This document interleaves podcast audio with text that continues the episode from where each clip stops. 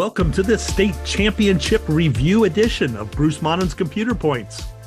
I'm Bruce Monnin, your host, broadcasting from our studio in the heart of Minster, Ohio, and checking in from the greater Cincinnati area, home of the number 28 ranked Cincinnati Bearcats, is our co host, executive producer, and chief researcher, Rebecca Monnin.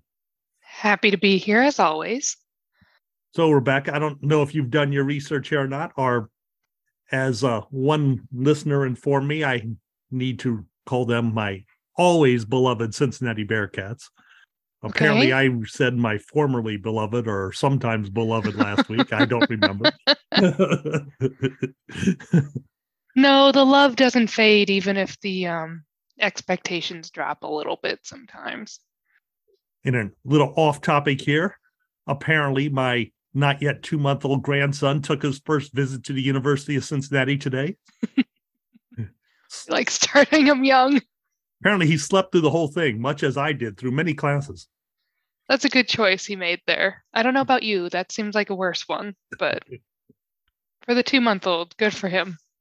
By the way, we are we were a little down this week. Our football coach at Cincinnati abandoned us to move on to Wisconsin, who stole him away. So Such as is the any- way of UC football.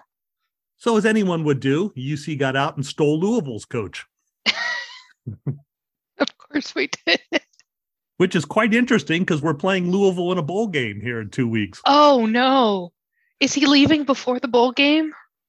Oh yes, they don't want him there. He might be talking his players into moving with him over to the other side. That's- Oh, that's gonna be awkward. and if you want to hear even better and awkward, This is the Wasabi Fenway Bowl played in Fenway Park Baseball Stadium in Boston. So it'll be nice and cold. But since it's in a baseball stadium, the room isn't quite right there. They're putting both teams on the same sideline for the game. I hope there's a barbed wire fence or something at the 50 Oh, to keep them apart. Oh boy. it sounds like a All bad right. idea to me, but Yeah. I don't know how that's going to work. When one of them's in the red zone, does the other team need to be like 30 yards away? I guess they yell from really far away. Yeah. Okay. Anyway, this is, as we said, our state championship game review. And Mhm. Rebecca and I are doubtful as to our own expertise. Well, you Hmm. watched the game, so I'm sure you've got something to go off of. I'm I just watch most of the games. happy uh happy to hear the results. So that's not great podcasting on its own. Well, it's better than we usually do, Rebecca. Oh, you're not wrong. but we have brought in a guest this week. We have Allen East football coach Joel Billings with us. Welcome, coach. Hey, thank you for having me. Allen East had what I would consider one of its better seasons in school history. I don't know how you exactly would rate such a thing, but it has to rank up there as one of the better ones. Looking over your schedule, there was a week three loss to a team that ended up in the regional finals in Division Five. But after that, a nice 10 game winning streak until you ran into Marion Local in the regional finals. And, you know, lots of people have had trouble running into Marion Local in the playoffs, let's say. Huh? Yeah. Yeah, that's for sure. So, coach, it's our tradition when we have a guest that we ask them about their high school playing days and a brief summary of their coaching career. Could you uh, fill us in on that for yourself? Yeah, absolutely. I went to high school and, and played at Waynesfield and um, graduated in 2006. I went on and I played in college, played at Defiance College. I was a defensive lineman there. Um, I started coaching at Bellefontaine. I was there for three years, you know, as an assistant. Two of them were under Commis- Chris Schmidt, uh, who's at New Oh. Bremen. That might be familiar for some of your listeners. been here at, at Allen East. I was an assistant for five years and um, took over as the head coach in in 2020. Played at Waynesfield. That's another school that had a very nice year. You were probably too busy to pay much attention, though, weren't you? Yeah, definitely. Um, eh, that's well, it's interesting because their head coach is an Allen East grad, but yeah, he's done a tremendous job. You know, I think uh, we throw against them uh, in the summer, and you know they they've really got good numbers for for the uh, school that size, and definitely had some speed from what I saw. You know, he's done a done a tremendous job. They've really kind of regrew things over the last you know three four years. So, coaches, I'm looking over your schedule here, and I did see a couple of your games on WOSN this year. I was usually doing other stuff at the same time. I wasn't exactly studying the games, but had them on listening to the announcers. I mentioned that week three loss to uh, Elmwood, who ended up 12 and 2. Then he had a couple of really nice wins the two weeks after that against Crestview and against Columbus Grove. I'm just kind of wondering, did you know you had the potential for a really good year right out of the bat, or those early games there kind of give you a better clue? Yeah, I, I felt like we did. Um, you know, last year we wound up um, ten and four and and lost in, in, the regional final again, and and we had some key players back uh, from that team. Our, our, quarterback was back, uh, running back was back. Uh, knew we needed to develop, you know, offense and defensive line and some receivers, but you know, I was pretty confident that we could have a good year you know, if we were able to do that. So some of those games are, you know, iffy, but we we kind of found a way to get over the top and make a good run. Yeah, that Columbus Grove game especially. I noticed the seven to nothing win. That's it, was, there weren't many games you gave up no points. That was a good time to do it, wasn't it? well, uh, you know, I would say it's about as exciting as a seven to nothing football game gets. Uh, it was back and forth, a lot of defensive stands, and um, you know that's a big game for us. Uh, trying to think, uh, we haven't beat them since 2019, so that was definitely kind of the the signature win really of the year. And um, obviously, it's a good program. You know, they went far in the playoffs as well, so uh, definitely a big game for for our program. And uh, we were keeping an eye on you through the playoffs. From a fan's perspective, maybe it wasn't that interesting. You you were probably just happy, plenty happy with that. But you had that running clock going three straight playoff wins there. Yeah, definitely. Um, you know, I feel like offensively towards the end of the season, really after the Leipzig game, we kind of you know hit a little rhythm, a little bit more balance between run and pass, and made us harder to defend and pretty explosive in in those games offensively. You know, especially in those you know those first few playoff games and. Third one versus Tri Village, that was a, uh, an interesting one because you know most of those games were in snow, but uh, we were at Bellefontaine and there was quite a bit of snow. Field was covered pretty completely. So that was definitely uh, an interesting one for sure. Yeah, I was a little surprised by that one. Tri Village is for a fairly recent starting football program. I don't know how many years they've been around now, but it's not that many. They've come along really well the last couple of years. I was expecting a really tight game. Yeah, yeah, I think they've only had I want to say it's 2016 they started football, so it's it's pretty new for them. You know, they had a, they had a good team. Um, you know, I feel we had some pretty big special teams plays in that game. We had uh, two returns for touchdowns, and uh, we were still able to throw the ball uh, relatively effectively in that game with with the conditions. And you know, we didn't turn the ball over. You know, we were able to you know kind of maintain possession and you know not give up a turnover with the conditions. So I feel like that was kind of the the key to that game. Besides wanting to offer our congratulations on an excellent season. We really want to tap your expertise here. So as we talk about these state championship games, hopefully you can provide us with a little more a different perspective maybe than we would have. Well, I'll uh, I'll do my best. You know, some of the teams I'm I'm relatively familiar with. You know, but obviously when you get into the you know state final, you're talking the other side of the state. But uh, I'll do my best. So Rebecca, mm-hmm. only two of these seven games finished within one score but I am hereby proclaiming all seven games to be scores of the week. What do you think? Uh, I really shouldn't have expected anything else. but I, I think by nature of them being state finals, they qualify for scores of the week, yes. Okay, let's hit these in order of. We're not going to do division, the biggest division first. We're going to go in the order they were played. How about that? Okay. So we will start with Thursday night's game, the Division Two championship game. I would say it's it's one of two, but it might be the most interesting game that I saw this weekend. Toledo Central Catholic 28, Akron Hoban 21. Oh, okay. Now, if we go back to our prediction show, Rebecca, the computers and you and I, we all were on the Hoban bandwagon. Yeah, I remember that. Paul Winglewich, our guest, said he wasn't sure why, but he was feeling Toledo Central Catholic. Good move by our guest there, right? Mm-hmm. That's why we like having him on. Absolutely. Before we wait, get coached away in here, I'll give you my personal little recap of the game. Hoban had a running back who was named Mr. Football for Ohio. His name is Lamar Sterling. And from what I saw, he deserved every bit of it.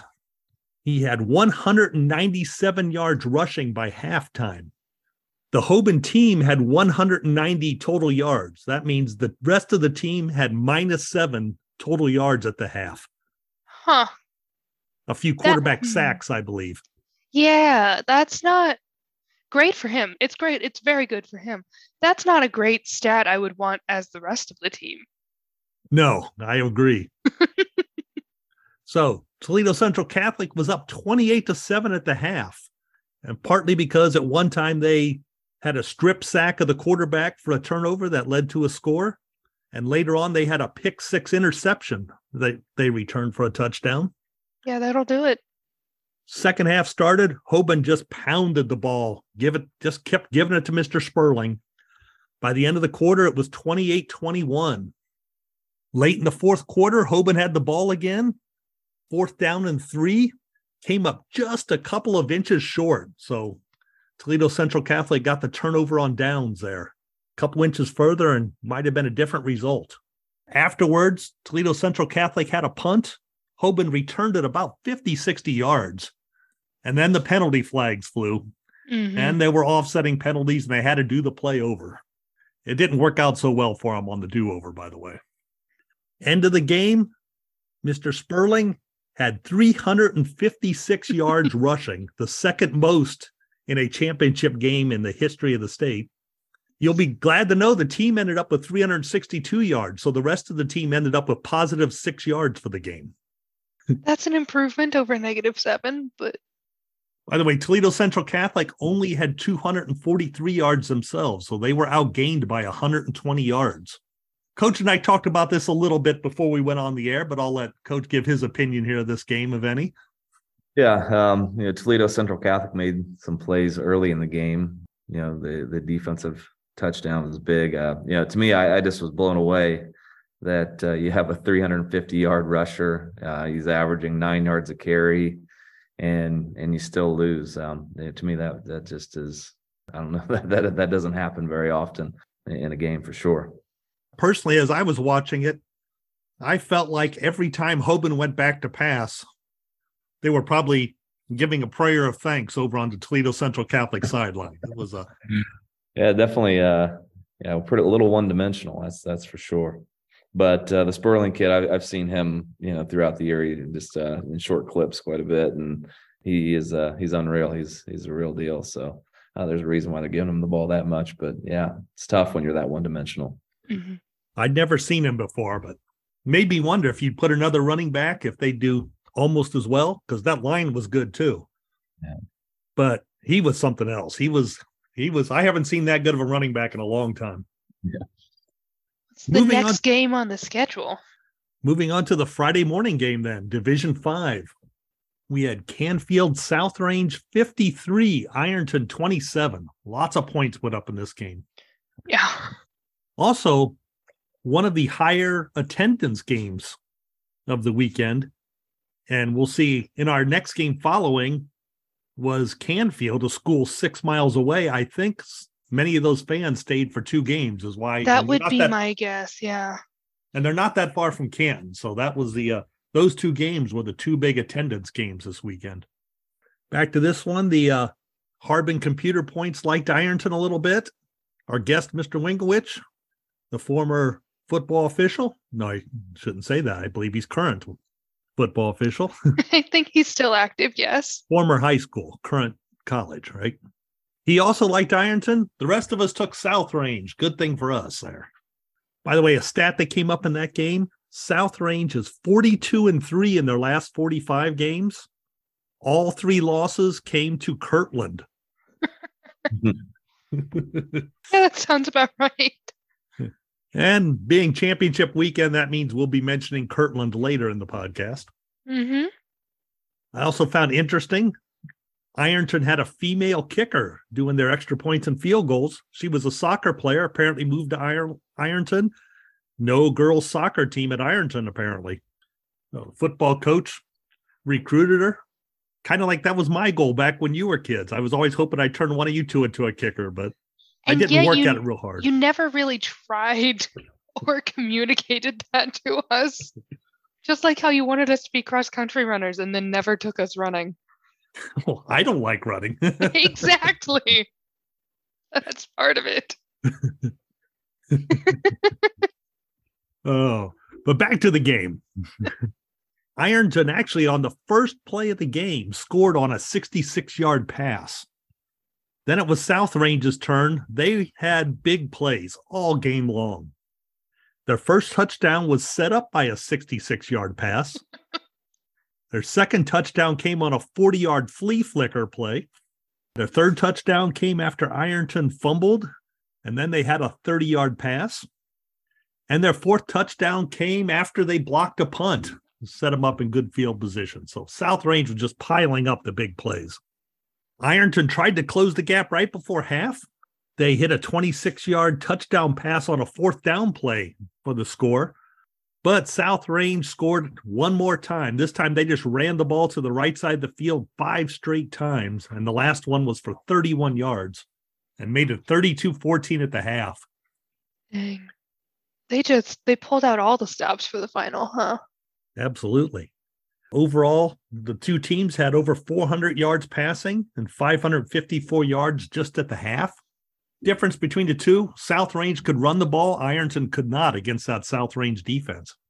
And then early in the third quarter, South Range pretty much put it away, hit a 64 yard touchdown pass early on, and it just ballooned from there.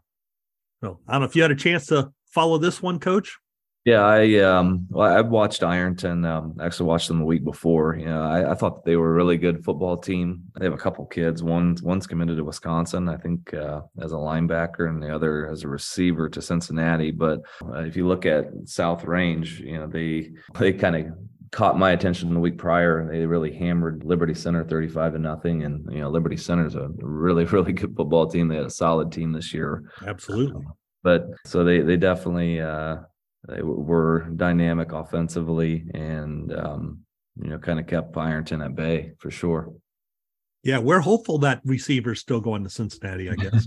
yeah I was going to say, Rebecca, he looked like a Cincinnati receiver. He made some great catches, dropped one easy one, and had two really silly 15 yard personal foul penalties. So he looked Sounds like a Cincinnati perfect for us, yeah.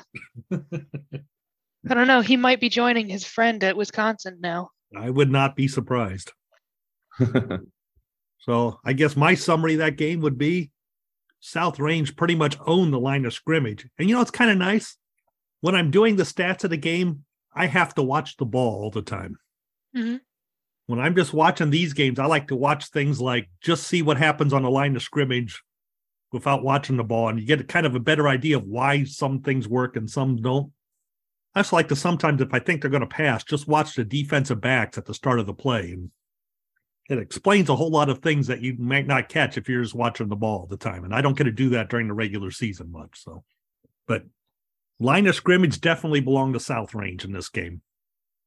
On Friday afternoon, as I mentioned, we had the Division Three game featuring Canfield, just six miles down the road from South Range.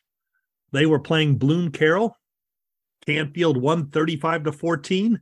Ah, I did not watch this game. You can boo me now, Rebecca, but boo. How could you? This is your job. I was actually out visiting some shut-ins that time. So I was actually being kind of good. But the only reason I was is because my wife promised to take me out to a Mexican restaurant afterwards. So you had to be bribed. so don't give me too much credit. Wasn't planning on it. However, we're going off topic here. Of- course, as we do. One of those shut-ins was a 40-year football official who trained last week's guest, Paul Winglewich, it turned out. Oh, that's fun. So we had lots of good stories to tell at that thing. But back to the game. Doesn't mean I didn't follow it on Twitter or on various message boards here. So once again, the computers liked Canfield. I liked Canfield. So did Paul Winglewich. Rebecca decided someone needed to pick the other team. It was not a good time to decide that, Rebecca. No. But that's okay. And what I gather from the game. Canfield led 14 to nothing early. Bloom Carroll scored with five seconds remaining in the half to get the score down to 14 to 7. But the second half, Bloom Carroll started turning the ball over with more than a little help from Canfield, by the way. It, it, it wasn't self inflicted. And then Canfield pulled away. How about you, coach? What did you get from this game? Well, this is one I didn't follow this one very closely, so I don't know a whole lot about it either. So I wasn't out with uh, shut-ins, but uh, I wonder what I was doing at that point Friday afternoon. But well, uh, you got you, you have to admit, for people in West Central Ohio, there's nothing about Canfield and Bloom Carroll that really gets us excited to watch a game. There is there. Sure. By the way, just a, just another quick summary: Bloom Carroll just could not stop Canfield's quarterback Brock Lowry, from what I saw. He ran for three touchdowns. He threw one touchdown, and he was the receiver on a one touchdown.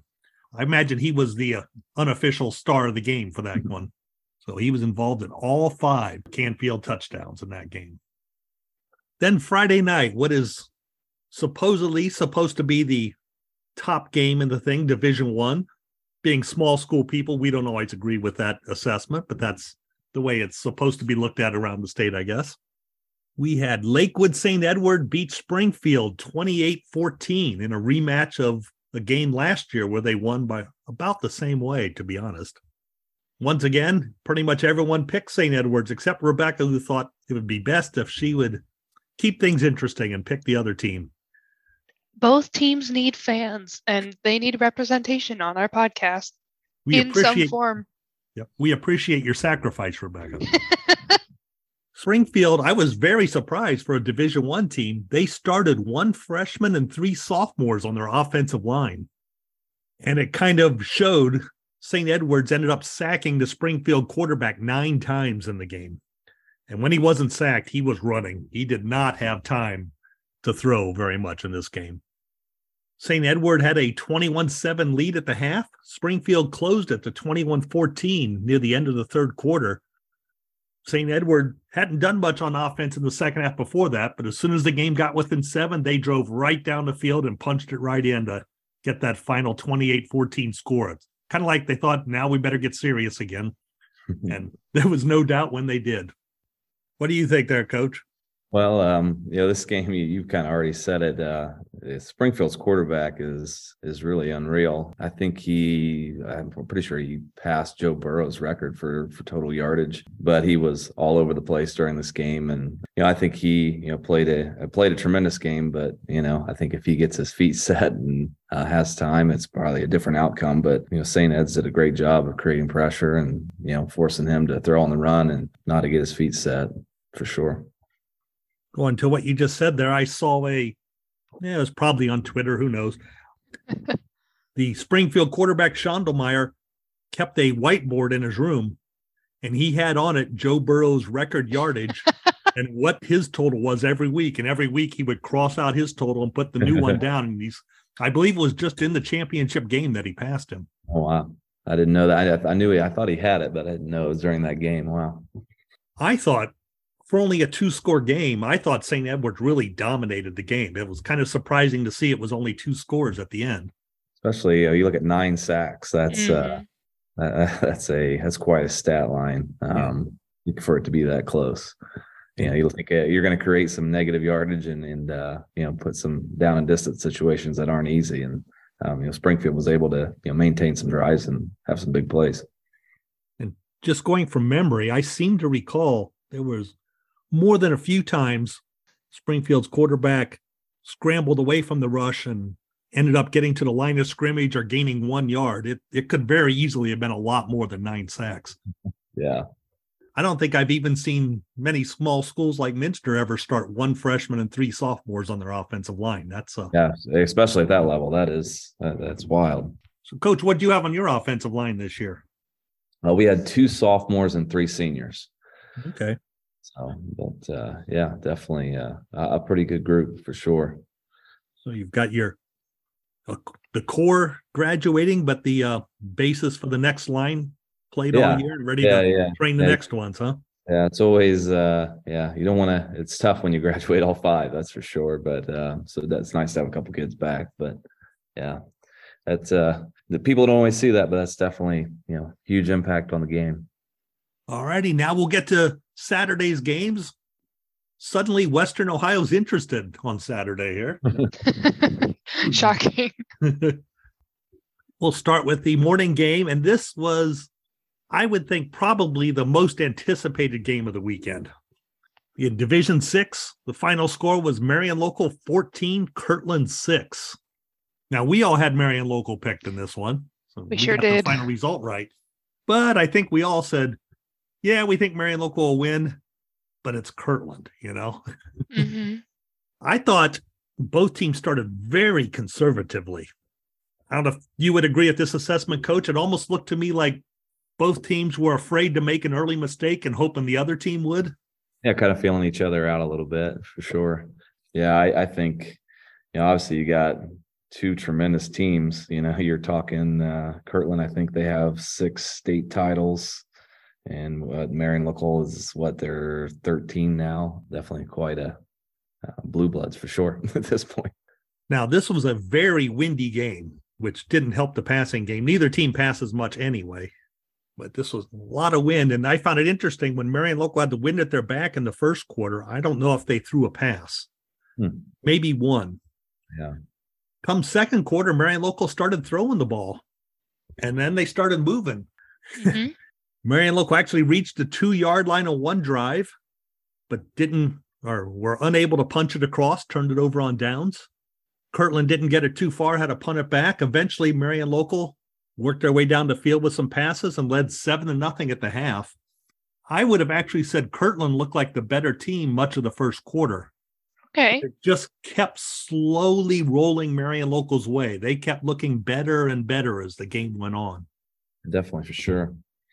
Now, in the second half, Kirtland went to their passing game a little bit, and Marion Local responded with a 57 yard interception return for a touchdown.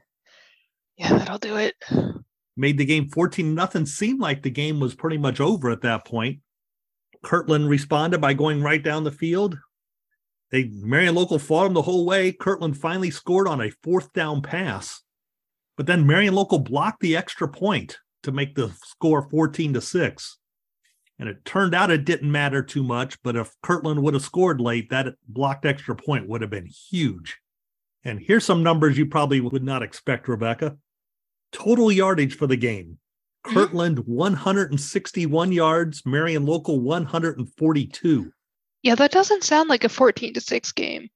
I'd say almost every other game, the teams had that much yardage at halftime.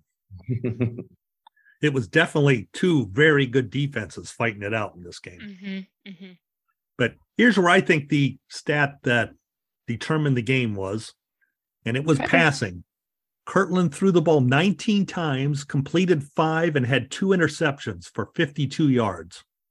Marion Local threw it 13 times, completed 10 of them, also had two interceptions and 76 yards. But a lot of those completions were nice little eight yard gains for a first down, kept keeping drives alive. It was very effective use of a 76 yard passing game, I'd have to say.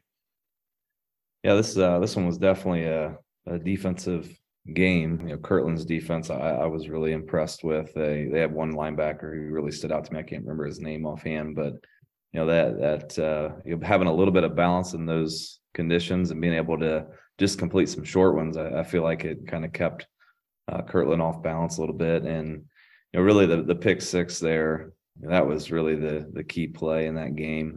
You know, kind of turned the tide and you know, created some separation.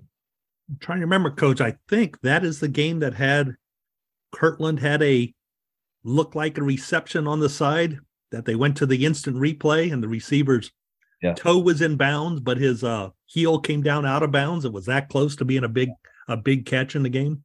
Yeah, I believe. Yeah, We were able to see instant replay in use at the state championships. I think this is the second year now. yes, yeah, And all I saw is a lot of Kirtland fans arguing about the instant replay didn't do a good enough job for him on that. The toe was down. Sure. It should be good, right? the rule's pretty clear. If it's the same foot, even if the toe gets down, if that heel comes down out of bounds, you're out of bounds. So very uh, how shall I say, tense game, maybe one of the most the more tense games, probably because of the low score and how every play seemed to matter in this game. hmm And that makes Kirtland now three and five in state championship games against MAC teams. So first of all, they're in they've been in at least eight state championship games. I think it's 11 actually. But one of the announcers said one week a year, Kirtland joins the MAC. and I But thought that it- summed it up pretty well. uh, is that two and two with Marion Local now? Are they two and two? Is that right? That's correct. They had the lead on Marion Local. Marion tied them up. Yeah.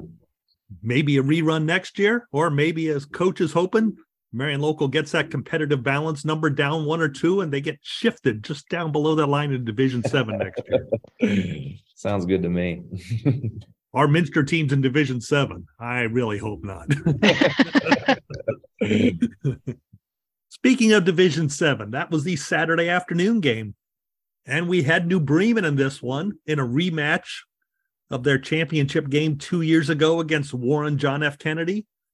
New Bremen won for running clock two years ago, and they won for running clock again this year, 38 to 6. And we were all on the New Bremen bandwagon big time going into this. For sure. game. Yep. Now, New Bremen got a quick start. They scored on their opening drive. What I found interesting, uh, Warren JFK only gave up 17 yards rushing to Newark Catholic last week. New Bremen had 116 yards rushing just on their first two drives of the game and had 218 yards rushing the ball by halftime. And I think what was maybe as much impressive as that, you know how I like my field goals, Rebecca. Better than nothing, but not as much as the touchdown. but I do like a field goal. You just see so few in high school football sometimes. At the end of the half, New Bremen was ahead 21 to nothing. They're driving into that heavy wind. They attempted a 35 yard field goal straight into it. And Hunter Schaefer, who's better known as their star running back, put it right through the uprights for the score. It was Is beautiful. did, does he normally kick for New Bremen? He must. I didn't remember offhand, but I saw he was listed as like second team All Ohio as a kicker in Huh. Division six and seven. I got a feeling it came if those people voted after this state championship game. That's where it came from. Because I don't think New Bremen tried that many field goals during the year. JFK came out in the second half on their opening drive and scored. But New Bremen answered right back. They had a time consuming drive of their own, went right down the field, four or five yards at a time, bam, boom, boom, boom, used up that clock. After they got the score, JFK fumbled the kickoff, and that was pretty much the end of the game. JFK pretty much, I think, pretty much saw the writing on the wall and kind of gave in at that point. Yeah, And- uh, New Bremen, you know, they, they have quite the rushing attack. You know, it's, it's difficult when you have multiple guys back there that can carry it, and, and I think the quarterback is, is really, uh, you know, that's tough to defend when when you have a running quarterback. And you know, I think what you you got him at 243 in this game. I, I think he was right around 200 yards in the game before versus LCC, and you know that that's tremendous. And you know, you take over a game like that and you know maintain possession and and just drive the field and it was definitely a, a ground based game for sure. When I saw New Bremen live this year playing Minster, I'm pretty sure 75 to 80% of their plays were a total of two plays. One was Hunter Schaefer running one way, one was quarterback David Holman running the other way. And since they never stopped them, they just kept running them. yeah, well, if you do them really well, good teams usually have a few things that they're really good at and uh, run them on repeat. Yep. More than a few wise coaches have told me if they don't stop it, keep doing it. Right. then try one more time just to make sure. Yes. Summary of that kind of deja vu from 2020 for New Bremen. The season looked fairly similar. The win over LCC was the same, and their win over Warren JFK in the final was pretty similar. So, kind of a rerun there for New Bremen. I don't think they mind in New Bremen, though. No, I don't think they would. It was late Saturday night. We were sitting in the house going, What is that noise? And it was fireworks going off over New Bremen Stadium as the team had arrived back in town. So it was quite the fireworks show. And while those fireworks were going on, that was probably during our late game Saturday night, the Division Four game between Cleveland Glenville and Cincinnati, Wyoming. I failed my morale check on this one, Rebecca. what do you mean by that? I could click that button and pay ten dollars for a watch another game, or I could Oh, this believe, is the one. Okay. I could believe what I was reading that said Glenville would win easily and just save my money. And the cheap German in me said, "Eh, let's watch that Michigan Iowa Big Ten championship game instead, and just follow this on the computer." Okay. then I got bored of that one and turned over to the ACC game instead. Uh, whoever was playing there, Clemson and someone. And then This that really was a, th- a thrilling okay. night for you, huh? it was. the better college game was Friday night, the Utah USC game, by the way, which I just enjoyed for what it was. Many of our listeners enjoyed because the Utah upset allowed Ohio State to get into the playoffs. Mm. That was quite a game. Um, yeah, a couple of really good quarterbacks in that game for sure. Uh, you know, Utah's quarterback was, was definitely uh, gritty and some tough yards and big hits. So, as a Defiance, I believe you said Defiance College Yeah. graduate there, what's that make you as far as college football? Does that make you an Ohio State fan? I'm an Ohio State fan. Yeah, I know enough of your in laws to figure you probably better be. yeah, yeah. Yeah. There's any other options? so back to this game I wasn't watching. Cleve, Cleveland What a way to phrase it. you know, years ago when I was Mhm. younger, but not really a young lad, when I used to abandon you on the weekend and go watch all six state championship games live and in person, Sure. I often had the same problem with the final game on Saturday night. I'd watched five other games sitting out in the cold. The Division One game was always the last game. Then I'd come up and go, you know, maybe I'll just drive home now before it gets too late. And I don't, I don't need to watch that Division One game. And I rarely stayed for the last game. Do you know how the was able to schedule sub- is determined? Officially, I don't know. Unofficially, I know it's done in conjunction with Spectrum to get the best television ratings. Ah, a few years ago they moved the division one game away from saturday night because that's when the big ten championship game always is and they feared Right. competing with ohio state okay. so now uh division four got to be the sacrificial lamb for the saturday night game this year by the way looking at this we all picked glenville quite emphatically last week Mm-hmm. Wyoming, I think they had their chances, but they came out, they fumbled the ball on their opening drive. It took Glenville one play to score on a 39 yard touchdown pass. Wyoming came back with an 82 yard touchdown run by Mr. Ohio candidate CJ Hester.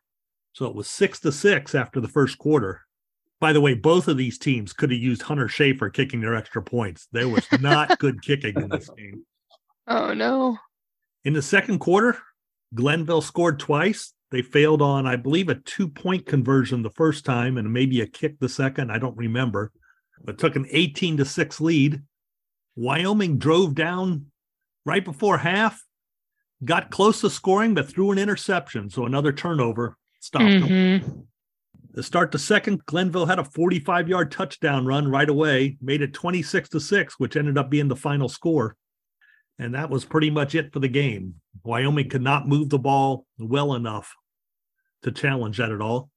It didn't help that Wyoming star running back, CJ Hester, went out of the game injured in the third quarter. Again, Yeah, This it is another not one. seem like to be the follow. most interesting game of the weekend.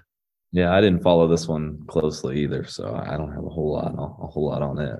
I do have a fun fact on it though. All right. I was scrolling through the internet and it has learned that I care about high school football now. Apparently, the Glenville win is the first ever state championship victory for a Cleveland public school. So that, That was is- news. That is correct. And if you think about it, well, as coach here, he's a big football man. How many Cleveland public schools can you think of? Football wise, I don't know. That's uh there's a few. I know that. there's a few of them, but all you ever hear of is Cleveland St. Ignatius and Ignatius, Cleveland yeah. St. Edwards, right? Yeah. sure. So most of the players tend to congregate at the private schools in Cleveland. Yeah. I don't think there's really been other Cleveland public schools even come close, to be honest. No, I don't think so either. There's a school called Cleveland Heights that's been fairly good the last few years. Yeah. But no, this is a, and for all you Ohio State fans out here, the coach, Ted Ginn Sr., father of the former Ohio State running back, Ted Ginn Jr., who I forget played in the NFL for about 10 years afterwards, probably scored about 20, 30 touchdowns for Ohio State when he was there. So maybe he had the Ohio State backing there for Cleveland Glenville because their opponent was from Cincinnati after all, right? But again, help is on the way for Wyoming, right, Rebecca? I don't see I don't see my nephew, your grandson, being a huge football star, but he could surprise us. The genetics in the family tend to argue against it. yes. no. He's got a half decent shot at the track team. Hmm. You think so? Well, Alex and Bryce walk and run a lot. No, maybe there's hope. I'm feeling banned in stats myself. Oh, uh, definitely banned. That's happening. So, coach, did you have any overall impressions of championship weekend here? You know, uh, the the Marion local Kirtland game stood out to me as probably the most you know competitive and exciting. Um, a few of them are lopsided for sure, but I think that's the one that a lot of people had pinpointed just with the you know amount of pedigree that both programs had. I, I think that one had a lot of appeal to it for sure. And just based on my personal experience here, I was wondering after a 14 game season of your own, do you kind of get a little burnt out where maybe the inclination to watch those games gets a little less as you uh in a year like this? Um, yeah, it's I would say not really. It's uh you probably pick up watching more, you know. Um, I would say during the season you're not as much of a football fan because you're busy doing, you know, preparing for your own stuff. So you start to pick up. You know, typically I the last couple years I've had some connections with guys that I know that you know were coaching and and may went on further than us. So that was always kind of fun to watch. I had a good friend who was um, coaching at Valley View, so you know a few of those games definitely you know you um, you know you want to watch just to see how they're doing. So I would say it's it's kind of the opposite. You get a little more free time and it and it picks up a little bit. But yeah, definitely you know some interesting games for sure. So now that the season's done, I know for myself, I've also noticed lots of more free time. I could use that to start doing all the things I haven't done the last 16 weeks or so. Although I've I've started just doing a little bit of stuff preparing for next year. I've started working on next year a little bit already. I imagine that's the same for you. The job never really ends, huh? Yeah, it's uh, it's interesting, you know, when you um when you get far in the playoffs, it's you know you turn around, it's like oh, it's Thanksgiving, and then pretty quick you're you know a few weeks of school and you're on Christmas break, and it's like oh, the, the year's halfway over. So um, and you kind of feel, I guess, uh, almost a little behind in terms of you know getting stuff started for the following year. You know, we uh, we haven't even had our banquet yet. Banquet's um, Wednesday, so there's always always things to be done and you know things to be doing to get ready for next year. So yeah, it doesn't it doesn't really stop. That reminds me, Rebecca. I still haven't checked to see if anyone remembered to invite me to a banquet this year at Minster. I get I get I'm going to have to you trying check on that this guilt Wednesday. them into it through the podcast. I go whether I'm invited or not because I, just- I don't know always when eat. is. I don't always eat, but I need to come in and deliver some stats to the seniors. Go whether I'm invited or not. Oh yeah, but sometimes I don't even hear when it is. So I would say, you know, as a head coach, I would say if you've done stats and you've done them well, you just show up and you eat Yeah. for sure, because that's uh, it's a little painstaking sometimes. I don't know about yourself, but it's not the around here. It's not the coaches that arrange the banquet; they just show up also, right? yeah, yeah. Well, uh, being a head coach, you got to talk a lot. You know. Oh, Um, yeah. I'm not, I'm not a huge talk- talker, so it's uh, yeah, it's always an interesting thing. But What's your favorite football banquet food? Mm, I, I don't know. I'm uh, I'm a beef and noodles guy, so that's kind of a go-to. You know. Yeah, kind of like the wedding, the wedding food type thing. The Yeah. Oh yeah. Yeah, I was fully just expecting it to be the traditional wedding food catering. Be surprised if it were anything else. you know what you could do with the beef and noodles, like at the Oktoberfest this year. They had that thing where they had the mashed potatoes on the bottom and the beef and noodles on top. Oh, carb load heaven, I tell you. All right. Well, we appreciate you coming on the show to help uh, help us talk about these games. Oh, Rebecca, Ah, what? I almost forgot. Here are the results from our predictions for championship We don't we don't need to talk about it. We'll start with our baseline. The Harbin computer points correctly predicted two of the seven winners, two and five. That's your baseline, Rebecca. Okay, I think I did better than that. Oh, much better. You did four and three. Okay, And you remember, right? You took those two teams just to be different. true. Yes. been six and one. Ooh. If there had been money on the line, you'd have been six and one, right? Y- y- yeah. Almost definitely. I'm hoping you're smarter than that. I never would have gone against the computers at this point. That's good because Cal Preps and Drew Pasteur's Fantastic 50 both agreed on all seven games. They went six and one. The old Toledo Central Catholic upset got them. hmm Yeah, and I think that game kind of sits as an outlier with uh, you know with what transpired. Um, yeah, Yeah. Archbishop Hoban's been like the team in Ohio for a couple of years. And seeing them upset was somewhat unexpected. That's for sure. I also went six and one. Toledo Central Catholic. Dang it. Hmm. And our guest, Paul Winglewich, went six and one. He got Toledo Central Catholic right. Unfortunately, he gambled on another game also. And which one was it? Oh, he had Ironton. So one loss for Paul Winglewich, six and one. Good guess then. All right. Pick six and one. yeah. We'll have to keep him in mind for the future. Again, thanks for being on, coach. Yeah, thank you. I appreciate you for having me. We always like having some good football coaches on. They seem to always want to talk. foot- You want to ask someone, hey, you want to talk some football? The coaches always say, sure. yeah, it uh yeah, yeah, definitely. This is our last podcast of this calendar year. I can't think of a reason we do another one. Can you, Rebecca? In the next month? No, I, I don't think so, unless there's some urgent football drama that needs coverage. I can't imagine. Yeah, I doubt it. So we will be back a couple of times in the off season, probably whenever some news comes out. I know they don't change enrollment here this next year, but the competitive balance numbers do. A couple of teams will move. When that happens, we'll make sure we get on and let you all know. And then we'll have a, I think we had two or three preview shows this year, Rebecca, if I remember right. So a we will- couple. we will do the same again next year. At least that is the current plan. So thank you all for listening. Stick with us. Next season, there'll be even more Bruce Monan's computer points.